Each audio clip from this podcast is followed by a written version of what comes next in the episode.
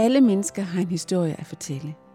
Og nogle af disse livshistorier kan du høre her i denne podcast, produceret af Christine Sølsten Engel Kofod. Velkommen til at lytte med. Syvende afsnit af Karl Rises livshistorie, og det er en bog, som Karl Ries selv har skrevet, Mit livsløb, min arbejdsdag, og den er oplæst af Christine Sølsten Engel Kofod. Vi er nået til 1976, hvor Karl Ries med sin familie flytter fra Løgum Kloster til Hillerød for at arbejde på LMH. Byggeriet på Højager. For mig var det også noget nemmere at føre tilsyn med byggeriet på Højager 32, da jeg var tættere på. Vel havde vi håndværkere på, men som tidligere nævnt var jeg selv bygherre. I den forbindelse havde vi stor hjælp af Finn Hansen, som var tømrer. Han var en god rådgiver omkring byggeriet. Vi fik problemer, da vi skulle have udgravningen til grunden godkendt. Huset skulle bygges ind i en skrant, så der var meget jordarbejde. Men da inspektionen fra kommunen kom, fik vi at vide, at der var gravet 70 cm for dybt. Det betød, at der skulle fyldes op med sand. Finn Hansen sagde, Karl, du skal ikke bare give dig. Så det endte med et kompromis. Huset blev sænket lidt mere end halvdelen af de 70 cm. Fejlen var opstået ved, at landinspektøren, der havde sat huset af, var gået ud fra en højdedekote på gangstien. Den var afsat, før stien var færdig. Stien var blevet 70 cm højere, da den var blevet etableret. Alt dette medførte, at byggeriet blev forsinket. Dertil kom, at efteråret var meget fugtigt, og vi havde fået skabe og køkkeninventar fra HTH, og det stod i den halvfærdige stue uden varme og uden vinduer. Harald Bredtoft klarede støbning og murarbejdet samt flisearbejdet. Svend Bensen tog sig af tømmerarbejdet. Bent Bensen, Bent Jensen VVS-installationerne og Peter Olsen elarbejdet. Vi satte selv lofter op, ligeledes diverse skabe og køkkeninventar. Her havde vi stor hjælp af vores gode ven Børge Mortensen fra Ålsgårde. Vi kom så langt med byggeriet, at vi nogle få dage før jul var klar til at modtage vores møbler og op- opmagasinerede ting fra Haderslev. Vi flyttede ind på Højager 32 lige før juleaften. Juleaften blev holdt der, men uden tapet i stuen. Det var både godt og dejligt at have fod under eget bord igen. Vi havde lidt problemer, da vi skulle have vores lån på plads. Renterne på prioritetslån steg meget kraftigt, så vi kom til at sidde med en rentesats på godt 14 procent, og anden prioritet var oppe på 15,26 procent. Skiftet januar 1977. Jeg skulle tiltræde min bibelskole lærergærning 1. januar 1977. Det var en stor omstilling, især i min måde at arbejde på. Jeg skulle arbejde systematisk med et fag, hvis forløb strakte sig over 5 eller 10 måneder.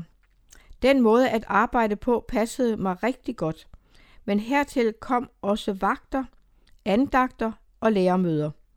Der var nok at se til, og så var det hele tiden om at skulle være på forkant med forløbet. Som tidligere nævnt havde jeg i vinteren 1971 årlov. I den tid var jeg på Fjellhavg, fulgte, og jeg fulgte nogle enkelte timer. Ellers var opholdet baseret på selvstudie. I de måneder fik jeg gennemarbejdet to fag, prædikenlærer og sjælesorg. Det var udelukkende i egen interesse for at berige min forkynderopgave og være til hjælp over for mennesker, som havde brug for hjælp. Det gennemarbejdede materiale viste sig at være en kæmpemæssig hjælp, da jeg skulle begynde at undervise på LMH. Jeg fik netop tildelt at undervise i prædikenlærer og sjælesorg. Andre fag som troslærer og gennemgang af romerbrevet, studiegrupper med mere måtte jeg forberede fra bunden af. Alle rutiner var nye, men jeg befandt mig godt i omgangen med elever, men det var krævende. Da jeg havde været i gang i to til tre måneder, sagde jeg til Birte, det her holder jeg ikke til ret længe. Naturligvis er det første halve eller hele år på en særlig måde krævende, men det må aldrig blive rutine. Jeg befandt mig godt med undervisningen, og jeg så noget meget vigtigt i det at give oplæring i de bibelske sandheder til den næste generation. Det perspektiv blev større, da vi i august 1977 begyndte med den 10 månedlige bibelskole. Vi begyndte på et tidspunkt, hvor planerne om at begynde vores egen missions, missionæruddannelse var ved at tage form. Der indgik deltagelsen i vores 10 månedlige øh, bibelskole som et mindste krav for at blive optaget på missionsskolen. Det har været et stort privilegium at være med til både at uddanne vores kommende missionærer til ydermission og vores medarbejdere til vores arbejde herhjemme. Vi var også med til at give en god bibelsk ballast til dem, der ønskede et teologisk eller pædagogisk studie bagefter. Bibelskolelærer. Hvordan var det at skifte en forkyndertjeneste ud med en lærergærning? I det ydre var det en stor forandring i min dagligdag. Det, at jeg ikke var så meget hjemmefra, oplevede jeg som et stort plus. Men arbejdsbyrden var bestemt ikke mindre, tvært imod. Den nye arbejdsmåde, hvor jeg skulle arbejde meget mere systematisk med undervisningsstoffet, faldt mig ikke svær, og efterhånden befandt jeg mig meget godt med det. Jeg oplevede bibelarbejde både spændende og meget berigende. Jeg erfarede, at den opgave, jeg havde fået, var et privilegium, selvom det også var et slid. Der var for mig ingen konflikt i overgangen fra min forkynderopgave til en fast lærergærning.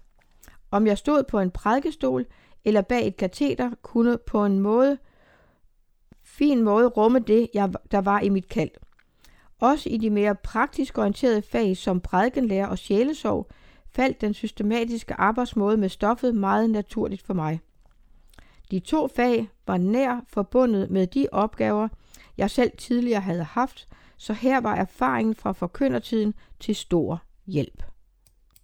Højdepunkter fra årene på LMH Begivenheder, som vi regner for højdepunkter, kan være mange og meget forskelligartede. Det kommer vel an på, hvilken målestok vi bruger. Når jeg nu nævner en række begivenheder, som jeg finder betydningsfulde, bruger jeg min egen målestok. Men hvor skal jeg begynde, og hvor skal jeg ende, når jeg tænker på de mange år på LMH? At skulle sige farvel til det første hold i den 10 månedlige klasse var en begivenhed, som jeg husker. Vi var kun et lille hold, men jeg var blevet så forbundet med den, så afskeden berørte mig følelsesmæssigt meget stærkt. Jeg tror, det er godt, at man vender sig til at skulle sige farvel, men der kan både være glæde og smerte i at tage afsked med sine elever. Selve afslutningsdagen var speciel. Vi begyndte med fælles morgenmad, lærere og elever, og derefter var der morgenandagt og efterfølgende et frit samvær, hvor eleverne kunne bringe hilsner. De var som regel meget berigende og kunne godt opleves som højdepunkter. Vi var der, så var der frokost, og hen på eftermiddagen var der en gudstjeneste. De første år i Morum Kirke, senere i Hillerød Kirke. Her prædikede lærerne på skift, og der var nadver og en velsignelse med håndspålæggelse til den enkelte elev. Meget højtideligt. Klokken 18 mødtes vi til en middag, hvor også vores ægtefæller var med. Vi sluttede i dagligstuen med et frit samvær med elevhilsner igen, og elevkort sang for sidste gang. De fleste dage med eleverne var jo hverdage. Det er en fristelse at kalde dem grå, men jeg vil nu kalde dem de gyldne. At række Guds ord til oplæring og afklæring er der virkelig perspektiv over. Bibelen taler om at oplære pålidelige mennesker, som er duelige til at lære andre. Det var jo det, der skete. I 1978 fik LM etableret en treårig missionsskole for unge mænd. Et minimumskrav for at blive optaget på den var, at ansøgeren havde deltaget i de 10 måneders undervisning på Bibelskolen på LMH. I de efterfølgende år fik vi i Luthersk Mission en meget stor tilgang af nye missionærer, og flokken af aktive missionærer nåede i de år op på godt 90. Det var rigt at være med til, og noget jeg oplevede som et højdepunkt. Det har været en stor glæde for mig, når jeg har været på møderejser i LM, at træffe tidligere elever fra LMH og se, at de var med i aktivt missionsarbejde på de steder, Gud havde placeret dem. Den samme glæde kunne fylde mig, når jeg kiggede på den årlige missionærplanche og genkendte tidligere elever. Det fyldte mig med tak til Gud. En anden form for højdepunkter var, når jeg erfarede, at undervisningen blev modtaget, og der var en hunger efter at lære Gud og hans ord bedre at kende. I den forbindelse var det forunderligt at se, hvad Gud kunne gøre og udrette i unge menneskers liv. Der var ganske mange, der tog fra LMH som forvandlede mennesker. Nogle fordi de ganske enkelt var blevet omvendt, andre fordi de havde haft med Gud at gøre i et opgør om det, som var forkert i deres liv. Her kommer samtalen med den enkelte liv klart ind i billedet, hvor jeg på ganske nært hold oplevede, hvad Gud gjorde. Ofte små ting, men af stor betydning, fordi der var evighedsperspektiv over det. Ture med eleverne, fester og kurser kunne være en speciel berigelse. Ved de interne fester kom det mundre og underholdende tit frem.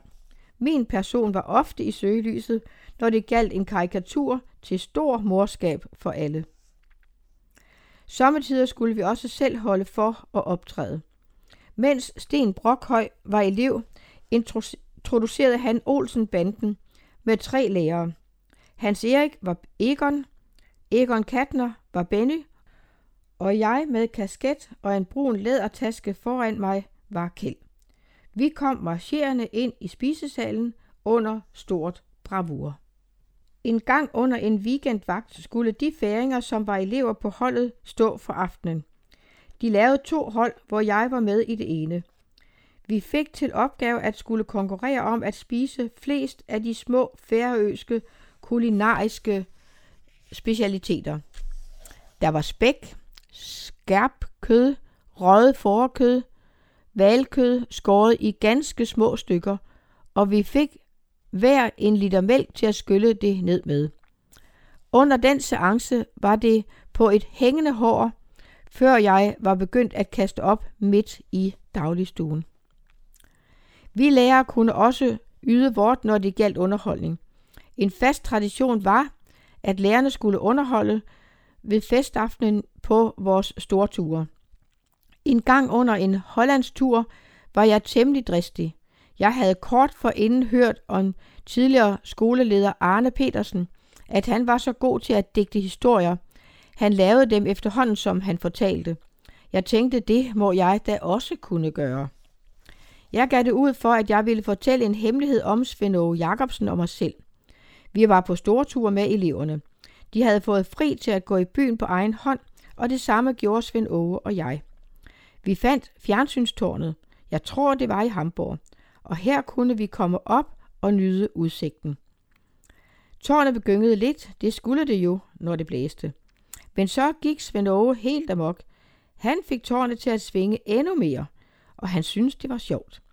Han fik det sådan op i svingninger, at sikkerhedsalarmen gik. I løbet af kort tid var pladsen nedenunder os fyldt med tyske politibiler, og en helikopter hang i luften over os. Vi kom ned og fik håndjern på og blev taget med i en politibil. Men vi slap fra den, for de havde ikke fået mine håndjern ordentligt låst. Så i en lysregulering fik jeg dirket bagdøren op, og vi slap ud.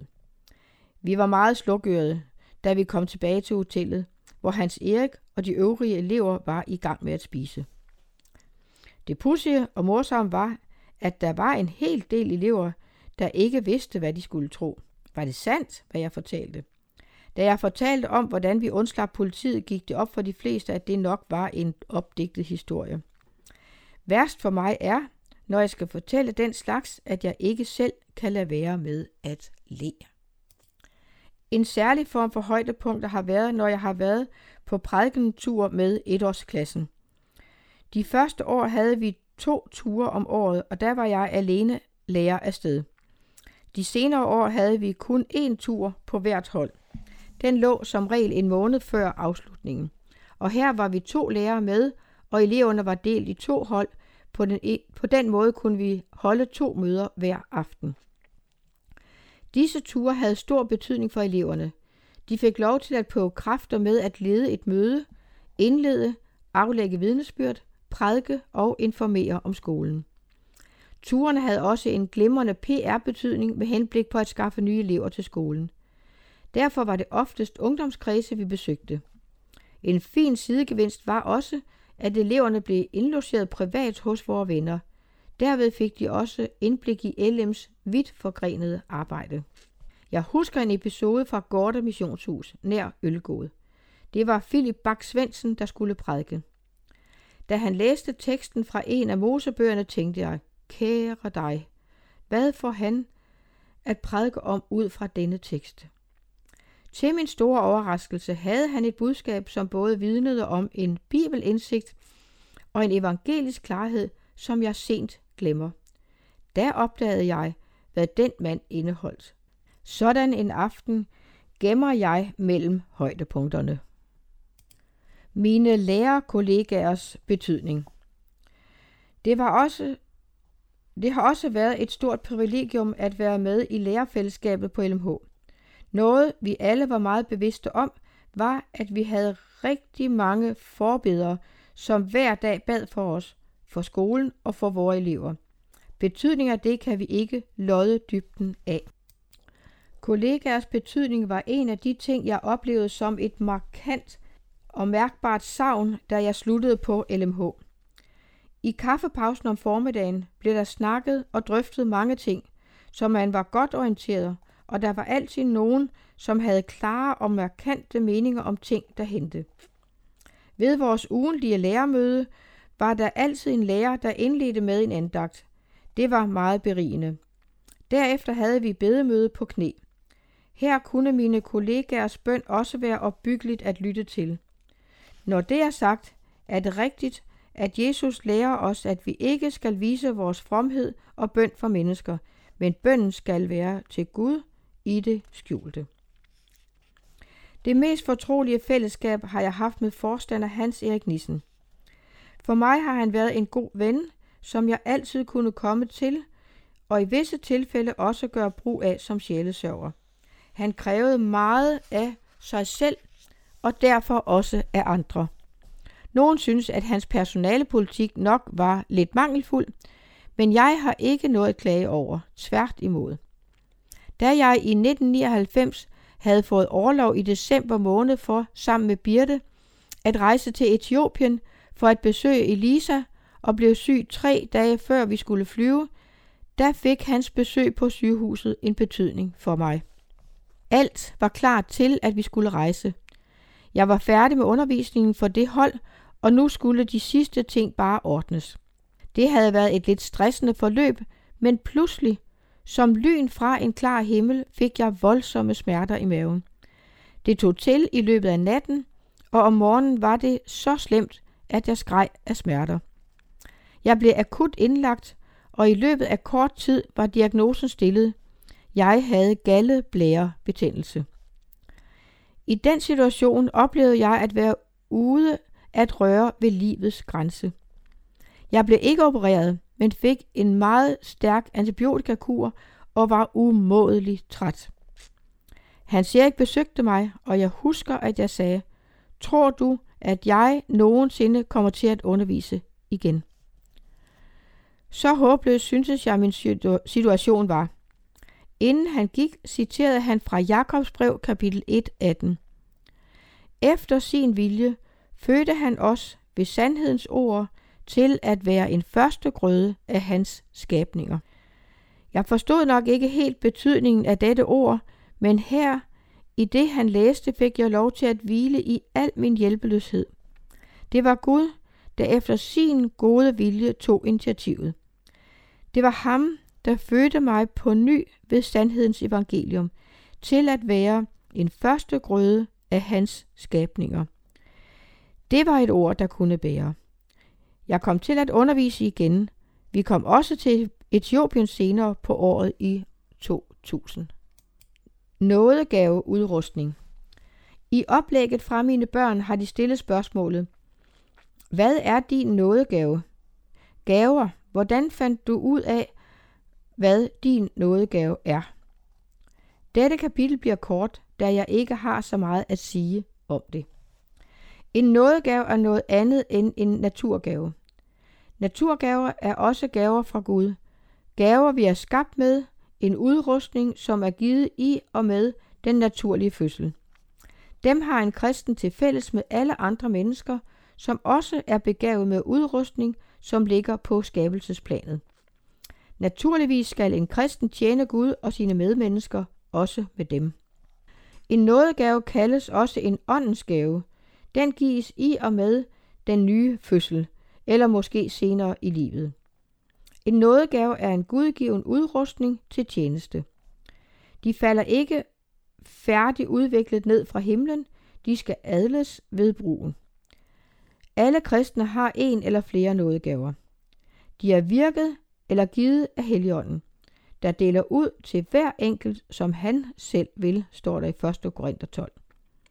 Mange tænker på store og ekstraordinære gaver, og de synes ikke, de har sådanne gaver. Men den største nådegave er kærligheden, som der er fortalt om i 1. Korinther 13. Kærlighedens gave er udgydt i Guds børns hjerter ved Helligånden. Den gave har alle Guds børn. Nogle får nådegaven ved håndspålæggelse og bøn senere i livet. Tit sker det i det skjulte, at en god ven eller fortrolig beder under håndspålæggelse, men tit gør det sig gældende i forbindelse med indvielse til en opgave i Guds rige. Det er en god skik, at vores missionærer og medarbejdere bliver indvidet til deres opgave. Der har været fremført den tanke, at en nådegave er en helliget naturgave, det vil sige en naturlig udrustning, som er indvidet til Guds brug. Jeg mener ikke, det er rigtigt. De åndelige gaver er, som der står, en åndsåbenbaring, som gives den enkelte. Disse gaver, både udrustningen og personerne, er gaver fra himlen til Guds menighed. Her skal der gives dem en plads, så de kommer til udfoldelse. En meget vigtig ting er, at nådegaven har en klar hensigt. De er givet til fælles gavn. Det står i 1. kor 12. Dette vers er en vigtig nøgle til forståelse af nådegaverne. De er ikke givet for, at vi skal pynte os med dem, eller for at gøre os til noget særligt. De er givet til gavn for andre. Det betyder, at jo mere gavn de er til for andre, des større betydning har de, og des mere fylder de deres hensigt. Det er nærliggende at tænke, at en mand, der har ordet i sin magt, også vil være en god prædikant, men det er ikke rigtigt. En forkynder får ved ånden lys over Guds ord, hvordan sandheden er om vi mennesker og frelsens vej. Men den kundskab eller visdom har mange almindelige kristne også. Det særlige ved forkyndelsens gave er at kunne tale med visdom, tale med kundskab. Det betyder, at de kan formulere det i ord, vi andre får visdom, og, så vi andre får visdom og kundskab. Når folk lytter til en sådan tale, fænger den. De kan ikke undgå at høre efter. Og gang på gang overraskes de. De ser, at vers i Bibelen, som de selv har læst mange gange, først nu bliver forstået. De ser, hvad ordene betyder. Det bliver så indlysende for dem. Jamen, det er jo sådan, det skal forstås. Tænk, at jeg ikke har set det før. Da gør ordet og ånden sin gerning. Det er hemmeligheden ved at være en god forkynder. Det samme gælder nådegaven til at styre og lede i Guds rige. Der er det igen nærliggende at tænke, at den, der har administrative evner, også er en god leder. Der er brug for administrative evner i en kristen menighed, men nådegaven til at være leder består i noget andet og mere. Det er gaven til at kunne se, hvad der tjener Guds rige bedst, og så selv gå foran, så det bliver virkelig gjort. Jeg har ikke specielt gode talegaver. Jeg har heller ikke spekuleret ret meget over, hvilken nådegave jeg har. På et tidspunkt talte jeg med Gud om at få tungetalens nådegave, da den også er til ens personlige opbyggelse, men den har Gud ikke givet mig. Det jeg har gjort er at stille mig til Guds rådighed. Indvig mig selv, min mund, hænder og fødder til at tjene andre. Selv tror jeg, at det er det allervigtigste for, at nådegaverne kan komme i funktion i Guds menighed. Som en vejleder i at finde sin nådegave, kan vi sige, at den som regel ligger i forlængelse af, hvad en kristen får syn for, får nød for, og ikke kan lade være med at omsætte. Han, hun får ikke ro, før de har virkelig gjort det. Uden egentlig at kende så meget til denne fremgangsmåde, var det vel det, der skete. Jeg fik meget tidligt syn for, at der var mange, som trængte til åndelig hjælp og vejledning, også blandt kristne. Sjælesovens nådegave er den, der i skriften kaldes gaven at kunne trøste, trøstens gave. Det betyder at være i stand til at tale og hjælpe mennesker, så de i åndelig forstand får livet tilbage, får det, der kaldes livshjælp. Noget af det samme kan siges om forkyndelsen af Guds ord. Jeg fik syn og nød for det, og fik ikke ro, før jeg adlød kaldet. Måske er det for store ord, men det var Gud, der begyndte, og ham, der fortsatte. Jeg er taknemmelig over at have været i en stor herres tjeneste. Den bedste herres tjeneste. Hvordan er du blevet fastholdt i troen på Jesus i alle disse år? Det enkleste svar er, at Jesus har holdt mig fast i troen på ham. Han begyndte, og det var ham, der fortsatte.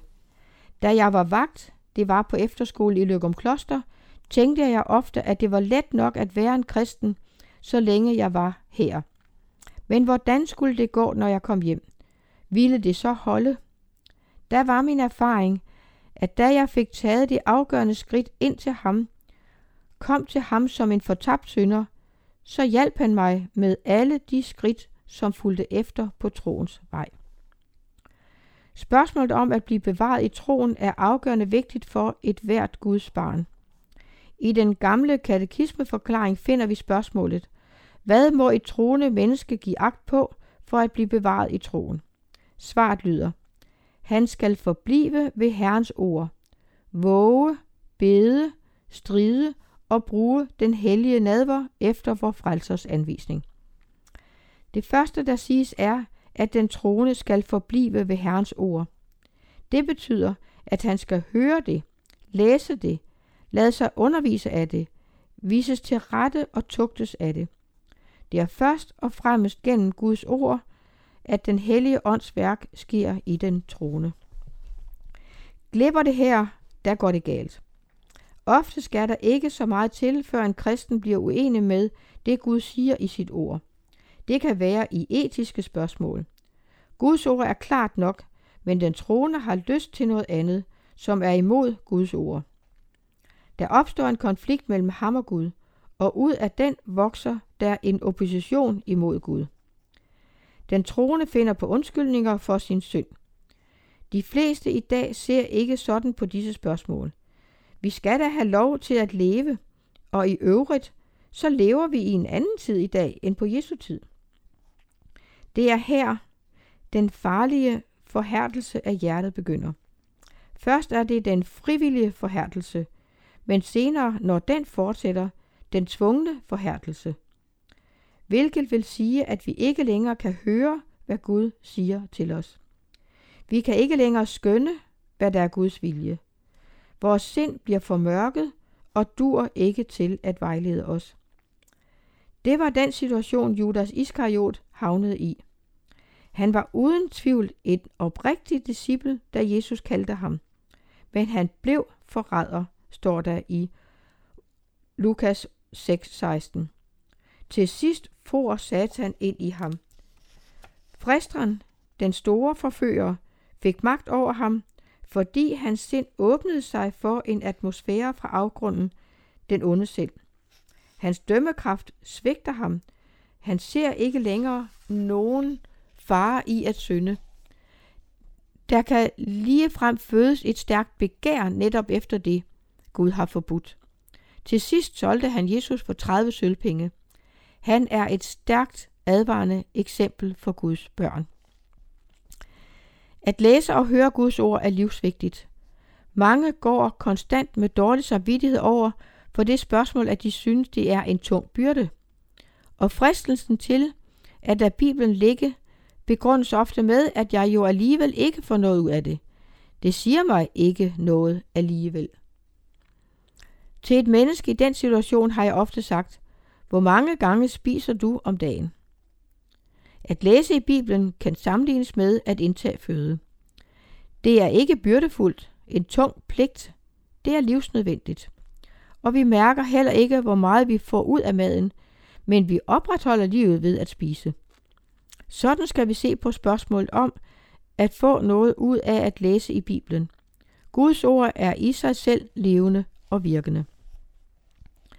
En far for mig har været at læse i Bibelen for at have noget at give til andre. Den kan gå hen og blive en opslagsbog med prædiketekster. Særligt for den, der beskæftiger sig meget med Bibelen, kan det blive en stor fare. Derfor har det været vigtigt, at jeg selv spiste, læste alene for at få mad for min egen sjæl. Guds ord formaner os også. Det sker for, at vi skal blive bevaret i troen, bevares i sandheden og komme sikkert frem til målet. Hebræerne 3.13 er et formaningsord til kristne. Men forman hinanden hver dag, så længe der er noget, der hedder i dag. For at ingen af jer skal blive forhærdet ved syndens bedrag. Vi pålægges at formane hinanden, og det er hver dag. For hver dag er vi udsat for syndens bedrag. Hensigten er, at vi ikke skal komme derud, hvor vi ikke længere kan høre, hvad Herren taler til os. Det er vigtigt at følge Herrens formaninger og at bøje sig for hans tugt. Herren bliver nødt til at tugte og i rettesætte os, for at vi skal blive bevaret. Den første tugt sker i vores samvittighed, men han kan også tugte os ved at tage velsignelsen fra os. I sådanne situationer er det vigtigt at give Gud ret og lade sig tugte til omvendelse. Dette middel har Gud også brugt i mit liv. Det er blevet så populært at sige, at du skal bare skælde Gud ud, hvis der er noget, du er utilfreds med. Det tager han ingen skade af. Det sidste er sikkert rigtigt, men jeg ser opfordringen som farlig, for vi kan selv tage skade af den. Gud og vi er ikke jævnbyrdige. Over for ham har vi altid uret. Derfor er det vigtigt at have et bøjet sind, der giver Gud ret og tager livets tilskikkelser af hans hånd. Det er ikke altid så let, men vi kan øve os i det. Brugen af nadveren har for mig fået en større plads gennem årene. I mine yngre dage havde den nok for lille plads, men jeg har aldrig foragtet den. Som barn og ung var der altergang en gang om måneden i Emmerlev Kirke. I dag er det hver søndag. Hvad er rigtigst? Luther siger, at du bør ofte gå til Herrens bord, især når du er velskikket til det. Det er, når du er plaget af dine mange og store synder. Det er godt, at nadveren er for syndere. Til sidst i dette afsnit vil jeg nævne, hvad Jesus lærer os i Johannes 15. Her bruger han et udtryk, som har en afgørende betydning, både for at blive bevaret i troen og for at bære frugt som kristen. Det er udtrykket, bliv i mig. Det betyder, blive i troen på ham, blive i livssamfund med ham, forblive skjult og gemt i ham. Ingen kan til fulde fatte dybden af denne sandhed. Men det er en virkelighed for Guds børn, og den er dobbelt. Bliv i mig, så bliver jeg i jer. At være i ham og han i os er to sider af samme sag.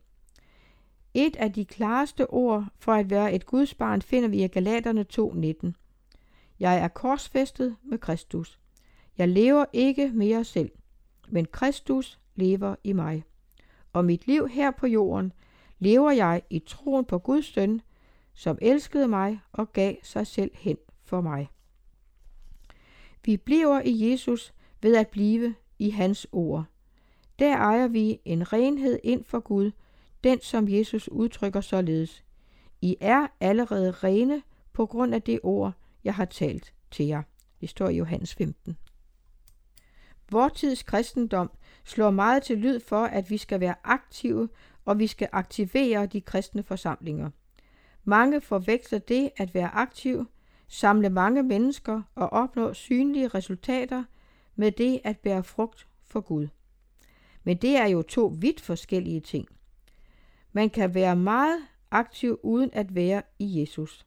Kun den, der forbliver i Jesus, bærer frugt og bliver ved med det. Det er aldrig vor fortjeneste at bære frugt for Gud. Det er en virkning af Jesus. Forholdet til LM. Hvad har LM betydet for dig?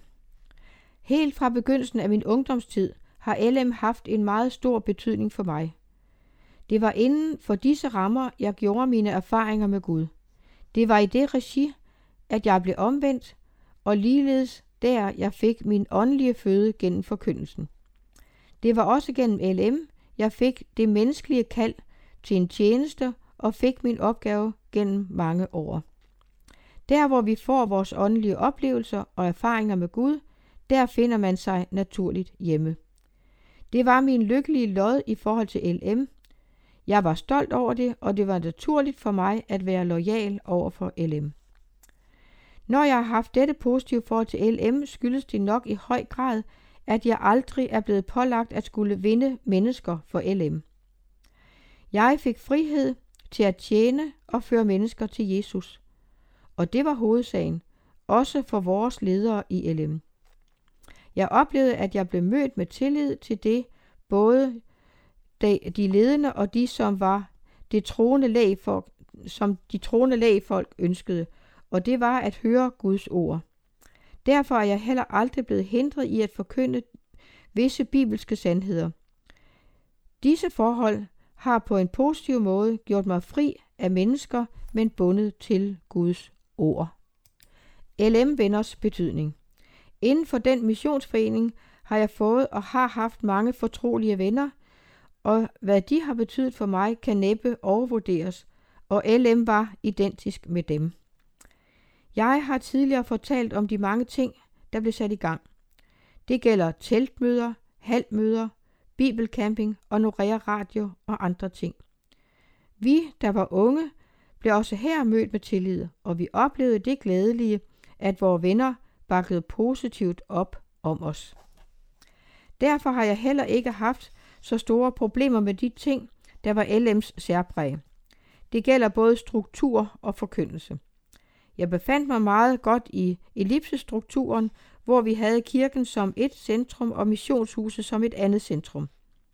Denne struktur var forskellig fra landsdel til landsdel. Flere steder var der fra LM's side god tilslutning til kirken, mens der andre steder næsten ingen var. Det beroede nok i høj grad på, hvordan forkyndelsen i kirken var. En krise. Jeg har ikke oplevet krise til LM på grund af uenighed eller forskelligt syn. Men jeg oplevede en krise, fordi jeg blev beskyldt for at være narkoman, og at jeg endnu forsynede forskellige personer endnu på ledende plan i LM med stoffer. Jeg var jo helt på det rene med, at det var løgn, så på den måde gjorde det ikke så meget ved mig. Der, hvor anfægtelsen greb mig, var i forhold til vores unge venner og vores mange venner. Ville de tro på de rygter, der florerede? Kan evangeliet komme i miskritik ved dette? Til en vis grad kulminerede det, da min svigerfar tog turen fra Østersnede til Løgum Kloster for at få rede på, hvordan det forholdt sig. Som han plejede, havde han kort for inden været til årsmøde i Indre Mission, og der var han temmelig tilfældigt blevet kontaktet af Jens Madsen fra Løgum Kloster. Da Mathias så fortalte, at han havde en datter og svigersøn boende der, fortalte Jens Madsen ham om svigersønnen. Jeg kunne sagtens tage det roligt, men var alligevel lidt rystet over, at rygterne nåede så vidt omkring. Indtil da havde Birte og jeg ikke talt med familien om det, vi ville skåne dem. Det er en lang historie, da det stod på i lang tid. Sagens kerne var, at denne mand, Jens Madsen, var ophavsmand til rygterne. Han kunne møde op, hvor vi boede og anklage mig. Han kunne også møde op, når jeg skulle prædike, og efter prædikningen gik han højlydt i rette med mig. Hans kone havde henvendt sig til mig i sjælesorg, da ægteskabet var uudholdeligt for hende. Han kørte hende psykisk ned, så hun blev indlagt på en psykiatrisk afdeling i Augustenborg. Jeg talte på et tidspunkt med en overlæge, som sagde, at det ikke var konen, men ham, der var syg. Han havde paranoide tanker. Det gik ud over hans nærmeste og også mig. Jeg forsynede hans kone med stoffer, sagde han. Jeg var godt klar over, at jeg ikke fik ro, før han døde. Men det gik så vidt, at sagen blev behandlet i LM's delegeret møde. Efter det overtog landsformand Åge Jensen sagen. Der blev indkaldt til et møde, hvor han sammen med Johannes Burgdorf fra Brandstrup skulle møde Jens Madsen og dennes ven Ingvert Andresen. Åge Jensen gjorde det klart, at beskyldningerne var falske, og hvis de ikke ophørte, ville han rejse en injuriesag. Det dæmpede det lidt, men jeg fik ikke ro, før Jens døde. Men igen fik jeg fuld opbakning fra LM's side. Alt dette skete kort tid før og til dels under, at der blev forhandlet om min ansættelse som bibelskolelærer på LMH. Jeg talte naturligvis med Hans Erik Nissen om dette, men han var helt på det rene med, hvordan det forholdt sig. Her slutter vi Karl Rises øh, livshistories syvende afsnit.